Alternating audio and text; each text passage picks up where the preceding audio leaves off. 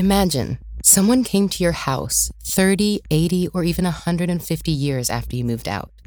They dug up the floorboards, peeled back the wallpaper, and moved all of the remaining appliances, searched through every hiding place and secret corner.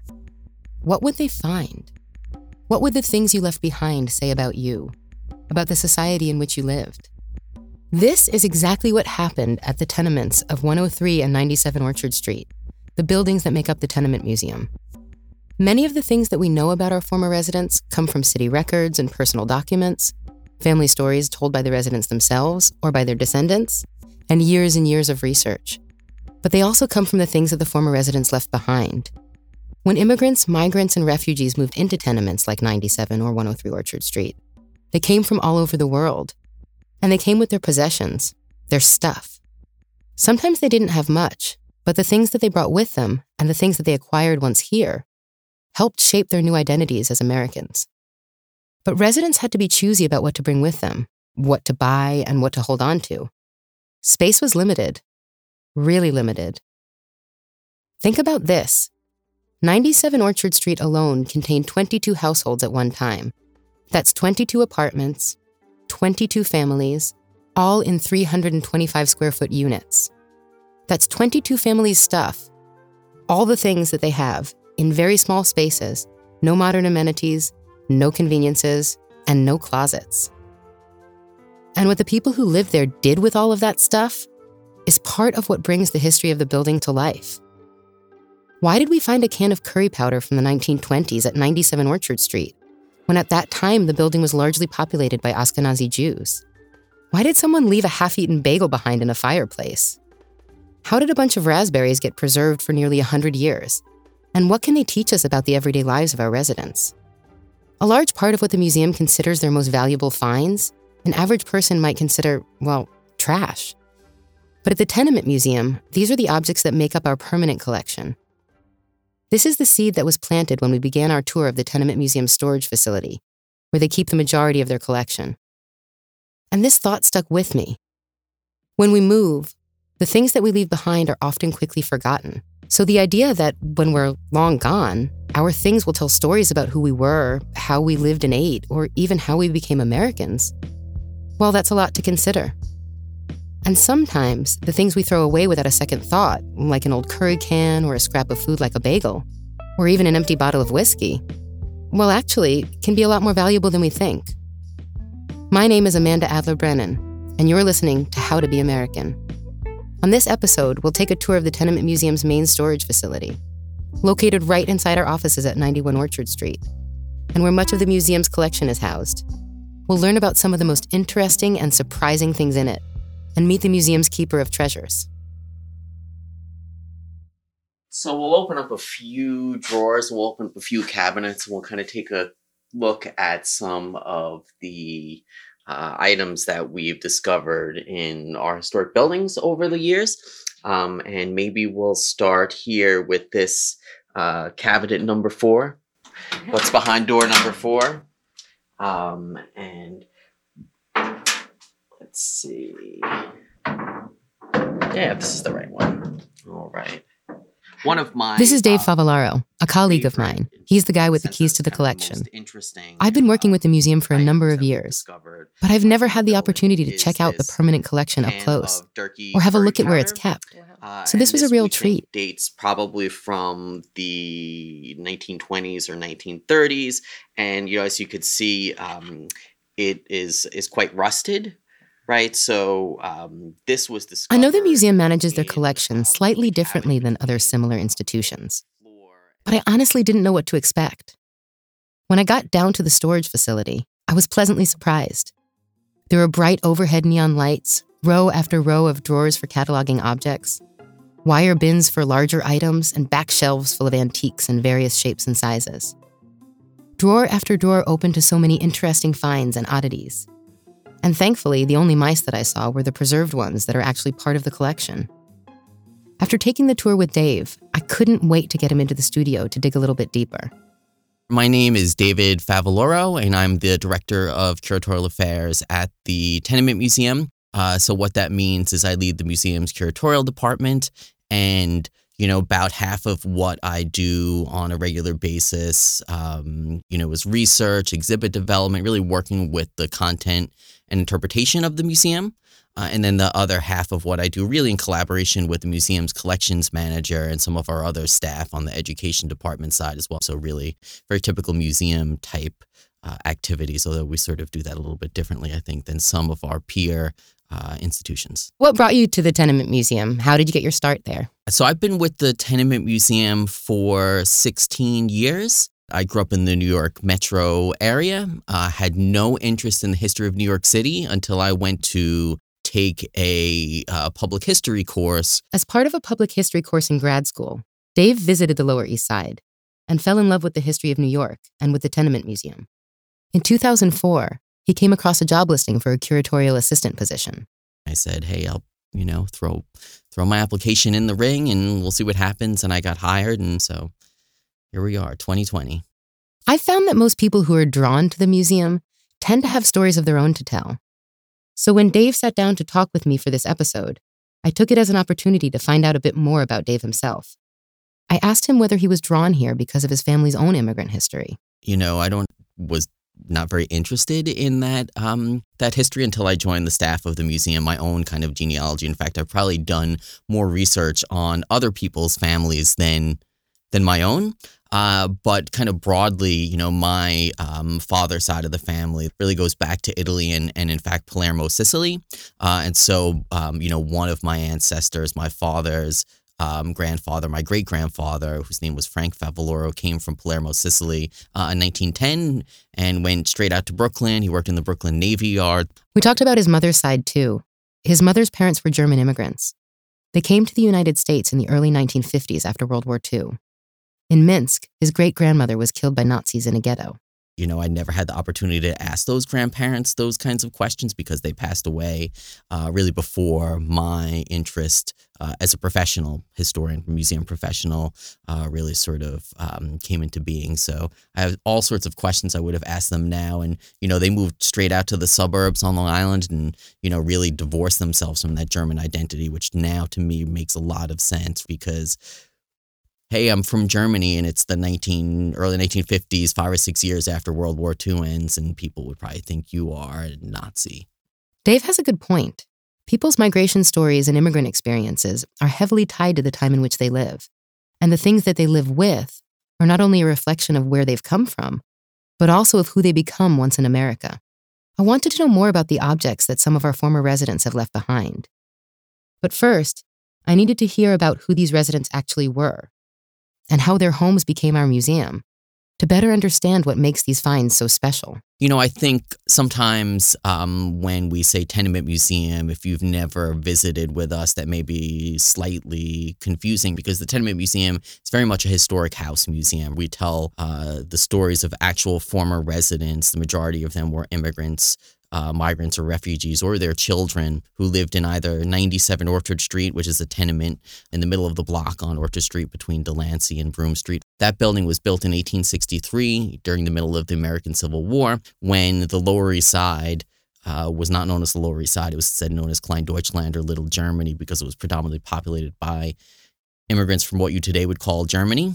German-speaking immigrants, if you would have asked them, where are you from? They wouldn't have said Germany. They would have said, I'm from Bavaria, or I'm from uh, Württemberg, I'm from Berlin, I'm from Hanover, et cetera, because the German state doesn't exist, the German nation doesn't exist, as we would recognize it until a few years later in eighteen seventy-one. ninety-seven Orchard served as a residential building for more than seventy years. But in nineteen thirty-five, the building was effectively condemned because of New York State's new multiple dwellings law. In a nutshell, overcrowded buildings were declared uninhabitable if residents didn't have adequate air and light, proper sanitation, and access to provisions for fire hazards. ninety-seven Orchard still has its original wooden staircase, a major residential fire hazard. After being rediscovered in nineteen eighty-eight, ninety-seven Orchard Street was first renovated for tour safety in the early nineteen nineties and opened to the public for tours just a few years later. Dave also gave me a breakdown of the museum's other tenement, one oh three Orchard Street, where our newest tour under one roof takes place. And then, of course, the one oh three Orchard Street building uh, is really kind of interesting in the sense that it was actually built as three separate tenements in eighteen eighty-eight.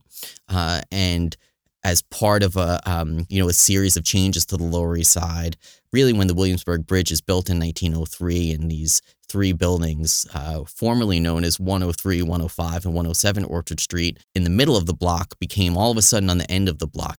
one oh three Orchard is just a few paces away from ninety-seven. While they're both tenements, they're really quite different from one another. The widening of Delancey Street to accommodate traffic to the Williamsburg Bridge, combined with the construction of adjacent buildings, caused one oh three Orchard Street and its apartments to undergo significant alterations after eighteen eighty-eight. The structure that we have now at one oh three Orchard Street really has a kind of really funky, interesting layout in terms of, you know, none of the apartments are uniform. They're all of different sizes. Uh, and a lot of the visitors, in fact, to the Underwood Roof Tour, I think, are surprised at the size of, of, of what's a, you know, a relatively large tenement apartment by Lower East Side standards. And certainly when you compare the rooms at one oh three to the rooms at ninety-seven, there is that noticeable difference that ninety-seven is considerably more uniform and, and smaller than the... Right, yeah, I mean, you're talking about three hundred twenty-five square foot apartments, approximately four per floor, compared to what's, you know, nearly a nine hundred square foot apartment, you know, that has two actual bedrooms and, you know, this sort of thing, so... It's a big um, difference. A big difference. Yeah. The apartments at ninety-seven Orchard Street were home to Germans, as Dave said, and also Ashkenazi Jews from all corners of Eastern Europe, Russia, Ukraine, Romania, and more. There were Sephardic Jews from the Ottoman Empire in what's now Turkey and Greece. There were Irish and Italian immigrants too. While certain groups definitely formed a majority in the tenements of the Lower East Side, that didn't mean that there weren't people from all different backgrounds living in this area. Today, that mixture has only grown to include people from every corner of the globe. Particularly on our Under One Roof tour, for example, we tell the story of a family of Holocaust survivors who lived in that building in the mid to late nineteen fifties, uh, a family of Puerto Rican migrants who lived in that building uh, really in the nineteen sixties, seventies, and beyond, uh, and, um, you know, Chinese immigrant family who lived in that building in the nineteen sixties, seventies, and, and beyond as well. I think Dave put it best during our tour of the basement when he described the museum's permanent collection as a resource for understanding. Because despite the fact that a lot of these objects are central to our knowledge about life in our tenements, most of these objects can't actually be seen by visitors who come to the museum. The way the museum uses these objects, and even the way they choose to store and categorize them, well, it's a little bit different than most other museums or even other historic houses. And because the collection is so unique, so special, and so weird, I asked Dave if he could describe it to me in three words. Here's what he said. In three words? Wow, that's really hard. Uh- to do that in such three words. Um, c- can it be a non sequitur? uh, yes. So, yeah, I mean, I think I'd probably say, you know, first that it is um, idiosyncratic, right? It's fragmentary, and um, it is uh, utilitarian, I think. Uh, probably the words I'd, I'd you know, grab. to describe it. And so what sets the museum apart in terms of how we understand and manage our collection? Uh, so we don't have kind of a gallery where we do sort of text on the wall or, or um, you know, sort of objects in cases and, and so on. So, you know, we again have two separate sections of the larger collection. One of those is the permanent collection, and those are all items that have a direct link to either ninety-seven Orchard Street, one oh three Orchard Street, or one of those buildings' former residents, landlords, or, uh, or shopkeepers. And oftentimes, those are things that we've uh, discovered, left behind in the building, uh, and... Um, You know, as I said before, fragmentary is is really kind of, you know, in some ways a, a, a particular way to describe those things. They generally remain in storage because we don't have a gallery space to um, share them with the public. So the other section of the collection is what we refer to as the study collection. And that's really what you see on display when you take a tour at the Tenement Museum. So those items, um, as compared to the permanent collection,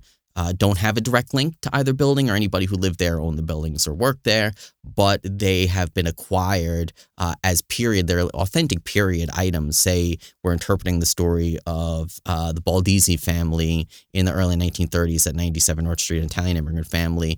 We do a lot of research over the course of years um, about really what that family would have owned. In th- this particular case, as some of um, the folks who have visited the museum may know, they... Um, were able to share their memories. In fact, one of their daughters, Josephine Baldizzi, was able to share quite a bit about what their home looked like. The museum's been lucky enough to actually talk to some of the former residents and their families. And some, like the Baldizzi family featured on the Hard Times tour, have even donated personal objects to the museum. But for others, especially families who lived at ninety-seven Orchard in the nineteenth century, we've had to do a little bit more historic research. Some of the objects are authentic to the families discussed on the tours, but most of the objects as you see them at the museum have been matched to our families and our apartments through years of research. The museum then uses these objects to tell the true stories of the families who lived in our buildings and who would have used things like these in their daily lives. These are working class, um, you know, immigrant, migrant, and refugee stories we're telling, of course. The most of the things that we have were, you know, mass-produced products, even in the middle of the nineteenth century. These weren't expensive things. Um, so the museum's perspective has always been that we could acquire new uh, ones, not brand new, of course, but, you know, a replacement, basically, if something were to get damaged. Because, you know, for us, it's essential that you're able to stand inside these three hundred twenty-five square foot apartments in ninety-seven Orchard Street, for example, hear the story of how this family might have carved out a life there, uh, adapted to life in America, uh, thought about how to sort of, you know, negotiate the landscape of making choices about maintenance of traditions, about, you know, things like learning English, about work life, about culture, et cetera. Uh, what are some of your favorite items that have been found at the museum? You know, one of my favorite is a, and was sort of a mystery when we discovered it uh, in a ceiling on the fourth floor of ninety-seven Orchard Street in two, early two thousand eight, really as part of the work for um, bringing the uh, what's now the Irish Outsiders Tour, which features the story of the Moore family, Irish immigrants who lived in the building in eighteen sixty-nine. This is uh, not from eighteen sixty-nine, but from the nineteen twenties or, or early nineteen thirties. And it's a um, it's a sort of rusted um, can of uh, Durkee curry powder, which, um, you know, immediately struck me as really odd, right? It's not the kind of thing you might expect to find in a building that at that particular moment in time was home to, you know, mostly East European Jewish immigrants or uh, Italian immigrants. Like, what were they doing cooking with yellow curry powder? You know, what what could they have been doing with this sort of thing? Uh, and, um, you know, there uh, had an intern probably now about ten years ago Uh, whose name was Melissa Reeby. And she was really interested in immigrant foodways. And, you know, what that said to us uh, from her research was that there was kind of, you know, what she characterized as sort of like a curry craze uh, that was taking place in kind of the nineteen, nineteen twenties and early nineteen thirties. Uh, and that, you know, that was just really sort of interesting to me because, again, here are these, you know, immigrants from places where you wouldn't expect them perhaps to be using that kind of curry uh, and, you know, maybe trying new dishes, maybe incorporating that into some of the things they were familiar with. We don't exactly know. But it also really spoke to this idea I think some historians have uh, tackled over the last couple of decades that immigrants in the early twentieth century uh, and in the late nineteenth century as well, participating and really engaging with what what is, you know, mass consumer culture. This is a brand name thing uh, that um, somebody decided to buy at the store and may also have been used by somebody who was completely of a different background than them. And so, you know, historians... For years, historians have studied the role of immigrants and migrants in this type of mass consumer culture as a way of establishing a kind of common ground as Americans. Buying and using products that are readily available in one's new country can instantly make a newcomer appear or even feel more American. And it's not just a feeling, because their engagement in this mass consumerism, especially in the early twentieth century, does actually make them more American. And food and the way people eat and cook, especially when they're cooking foods that may have otherwise not have been available to them, can say a lot about this. It makes them more like their neighbors simply by having and eating the same things as them. And being familiar with those things, having access to these items, again, only contributes to their complicated journey of becoming American. But it's not only what immigrants, migrants, and refugees were eating that reflected their American experience. It was also the clothing and household goods that they were purchasing and using day to day. And some of these bits and bobs were purchased in ninety-seven Orchard Street itself. For the whole of our building's lifetime, the ground floor served as retail spaces. So some of the things we found were simply backstock of retail items left behind.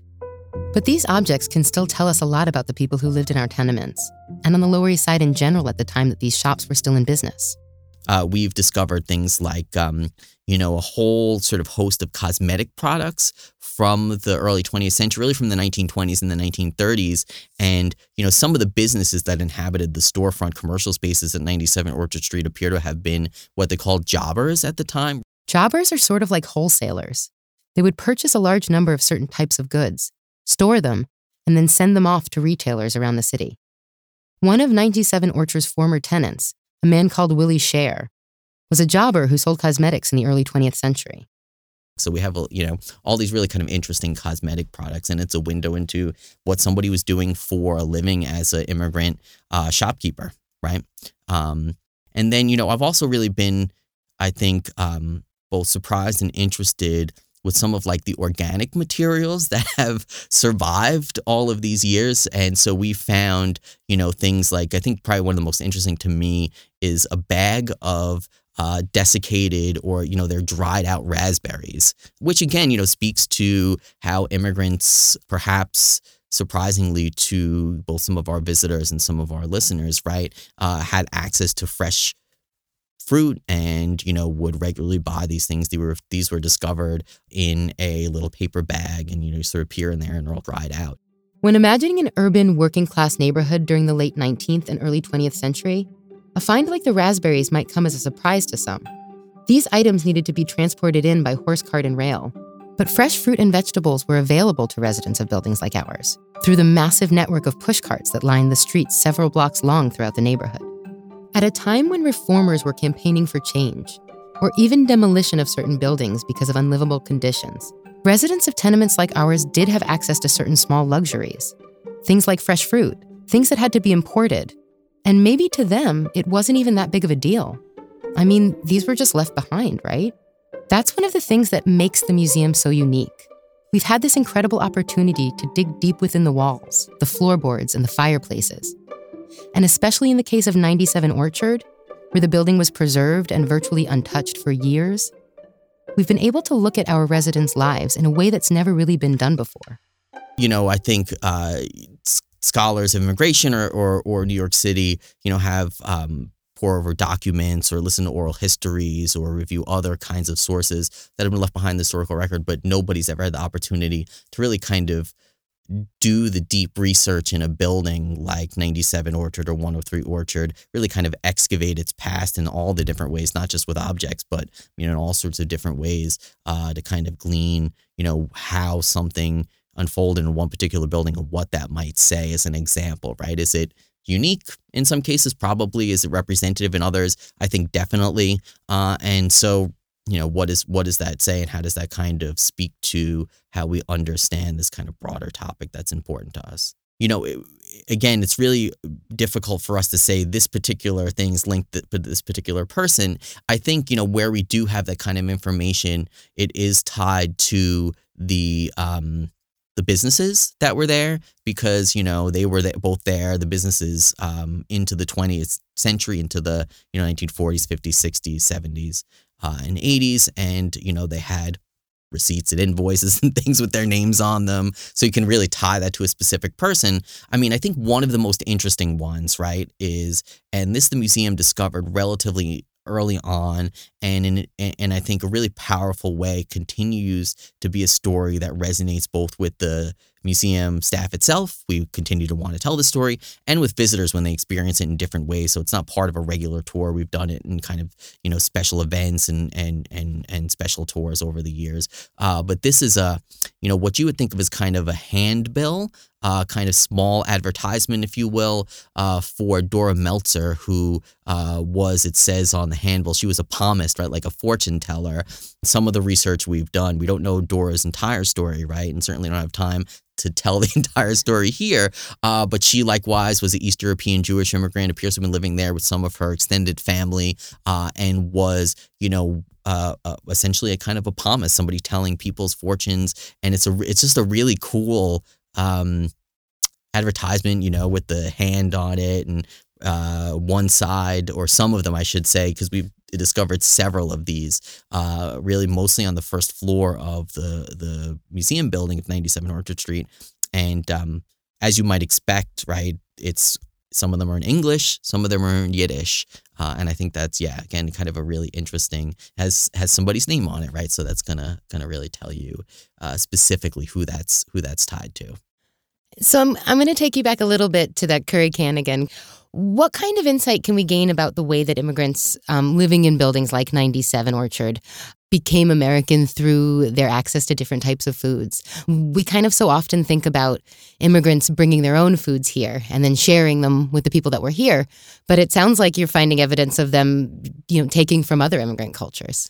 Yeah, I think, you know, taking from other immigrant cultures, taking from the broader American, what you might think of as quote unquote American culture. I mean, I think that's interesting too, because what is American food? It's really sort of the byproduct of this complex interchange and exchange between, you know, all these different foodways that have come from different places. And I think, you know, historians who have studied this in great depth have really pointed to the role that they characterize as the abundance of America as compared to, say, in this case, Europe. Like, you could have access, say, in the late nineteenth and early twentieth century to meat in a in a way that you didn't back in Ireland or Germany or Italy or et cetera, right? So, you know, meat becoming a real staple of the American diet, or things that you would say, you know, as an Italian immigrant, maybe only uh, eat as on festival days or special days or holidays or, right, sort of religious holidays, these kinds of things, or that were uh, predominantly eaten by much wealthier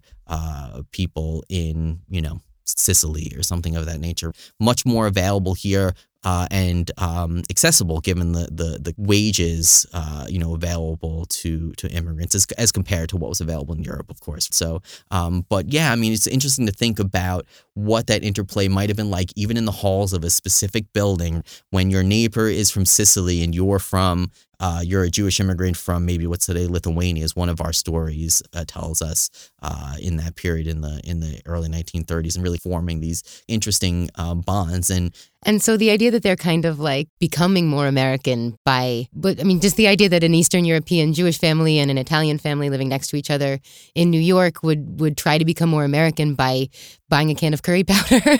Sure. You know, it seemed it's that very American exchange of culture there, which is right. I mean, I would even go so far to say that they on, you know, on the ground, so to speak, are creating what it means to be American at that particular time and what, how we think today about what it means to be American. They're creating what that is, what we mean by America, American food, American culture, et cetera, you know, in these hallways and in these rooms on a daily basis. Um, and to think about this is one building. There are many, many more stories like this uh, if you sort of expand that out exponentially. And so, yeah, to what we think of as today, American food, what it means to be American, these folks are really creating that on a kind of day-to-day basis. And so other than food, you mentioned most of the items that you found were these mass consumer, mass produced items. How did the access to these types of items later in the building's life affect the people, the experience of the people living in the building? Yeah, you know, I think that both access and, and engagement with mass consumer culture, and what we mean by that, of course, is, you know, brand name things that a lot of our listeners would recognize today, Durkee uh, spices or, you know, Maxwell House coffee, or I'm trying to think of some of the other brand names here. A lot of names that you would recognize. Um, we have cans of beer from places that no longer exist, but, you know, were were relatively brand names uh, at the relatively well-known brand names at that at that particular time. Uh, and what this, of course, says is that, you know, not only are you bringing your own culture with you, your culture of foodways, and that's being shaped by what's available here in America as compared to maybe where you had come from, but that you and your neighbor are, you know, buying the same thing from the grocery store shelves uh, and having that kind of common ground, even though you may be from different places of different backgrounds. And so I think that's a really important idea, among other things, including, you know, listening to those same programs on the radio uh, that, you know, your neighbor of, of a different background might listen to, or going to the same, um, you know, sort of movies or films at the uh, movie house, right? That these kinds of things, participating in a kind of shared uh, culture uh, in some ways for uh, the first time, really was a common ground touchstone for a lot of folks. How did the availability of these types of products um, change the way that the native New Yorkers saw these new immigrants?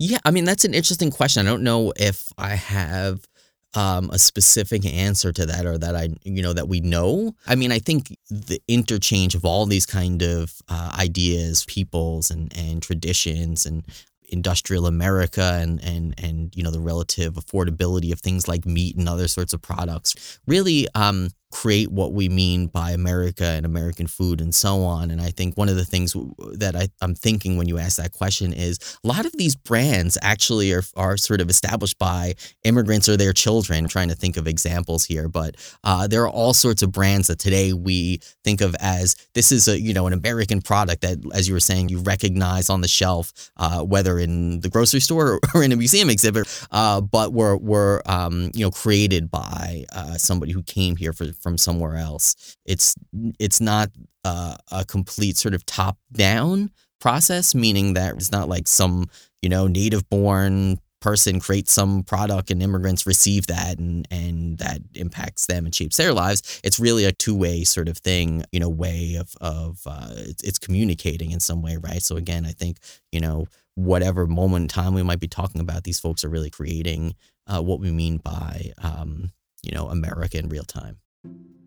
When you think about it, it makes sense that the food industry would have been an easy in for new immigrants, migrants, and refugees in America.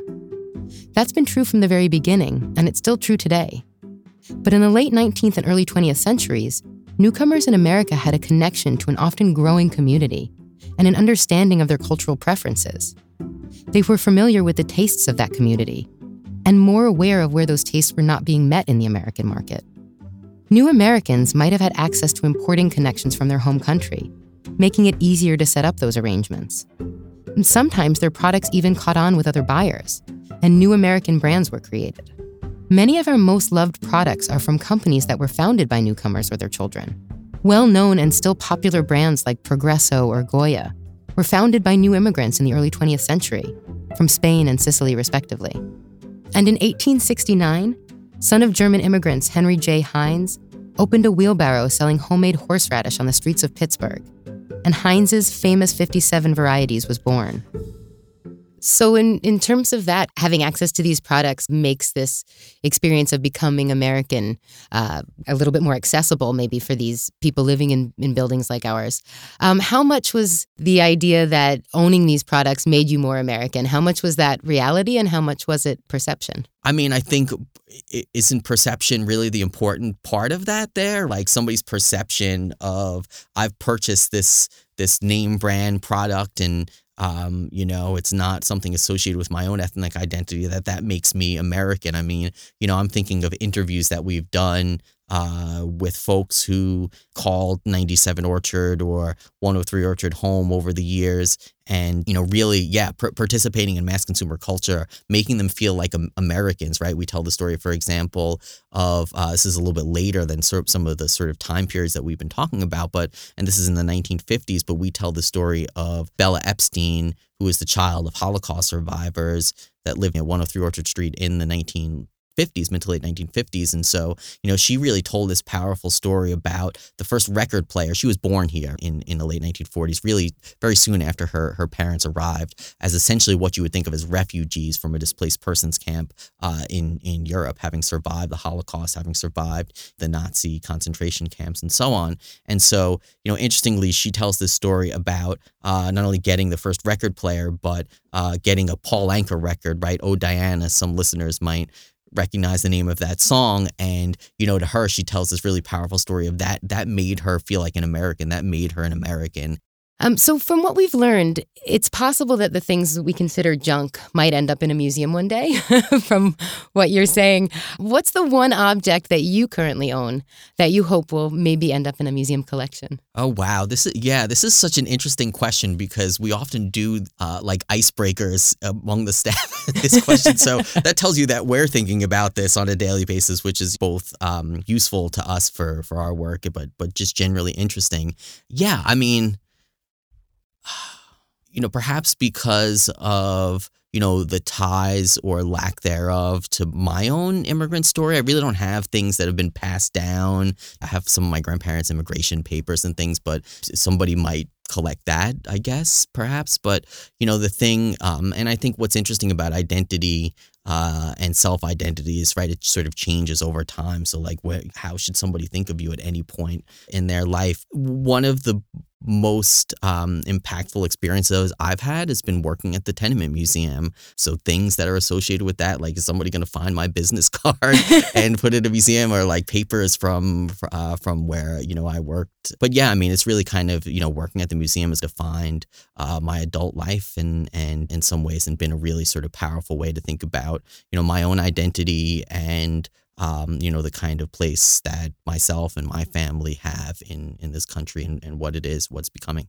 It's so funny because for me, when I hear about this, my instinct is, what don't I want people to find in a museum? You know, so much of this stuff was hidden or fell into slats. And, you know, sure. It almost even seems like maybe they forgot that they hid this item somewhere, that you worry like, wow, what, what are the things that you don't want found that you've left behind? Yeah, I mean, it's interesting. I think, you know, some things, yes, it's pretty clear that somebody hid them there, right? Because they were, you know, these were small apartments for the most part. And if you had a sizable family, you know, averaged five or six individuals, but could, you know, be as large as ten or eleven people. And, you know, where's your private space is a really interesting question. Or what's the concept of privacy? Think about, you know, most of us, uh, or many of us, I should say, myself included, I had my own room as a child and these sorts of things. Like as a teenager, where do you right. put your things, uh, you know, that you don't want your parents to find or your siblings to find?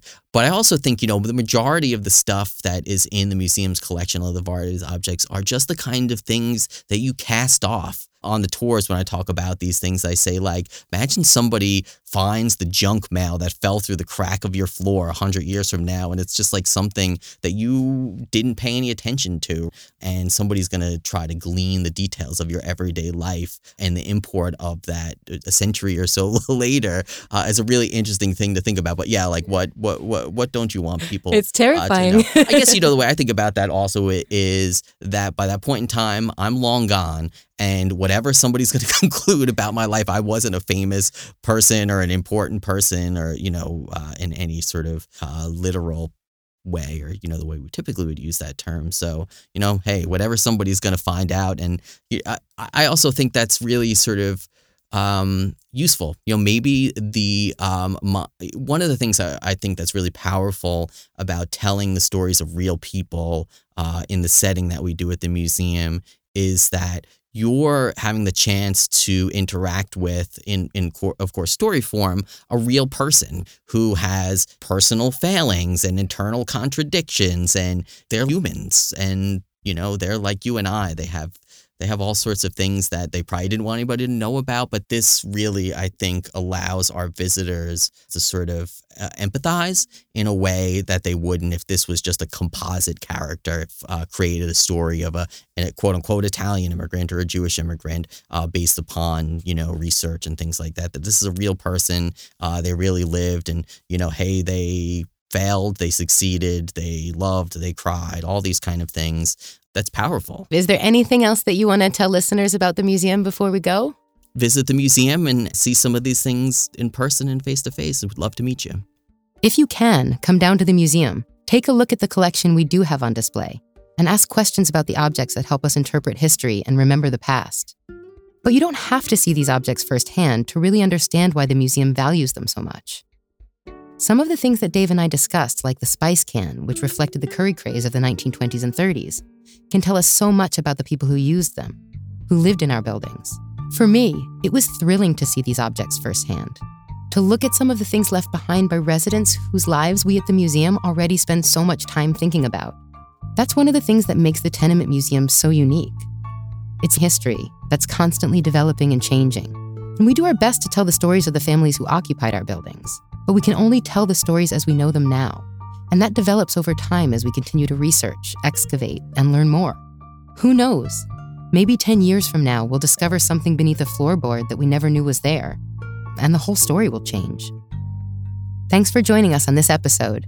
Till next time, I'm Amanda Adler-Brennan for the Tenement Museum. Hey listeners, I'm Jazz Chana, the Associate Director of P R for the Tenement Museum. This episode was produced by Rachel Davila-Ramirez. Off the Mic is our podcast team: Angela Serratore, Katie Lopez, Cassandra Pena, Emily Mitzner, Jamie Salen, Katie Heimer, Michelle Moon, David Favaloro, and David Eng. Our music is provided by Title Card Music. Additional music is provided by Blue Dot Sessions. A special thanks to C D M Studios, Charles de Montebello, Tucker Dalton, and the entire C D M staff.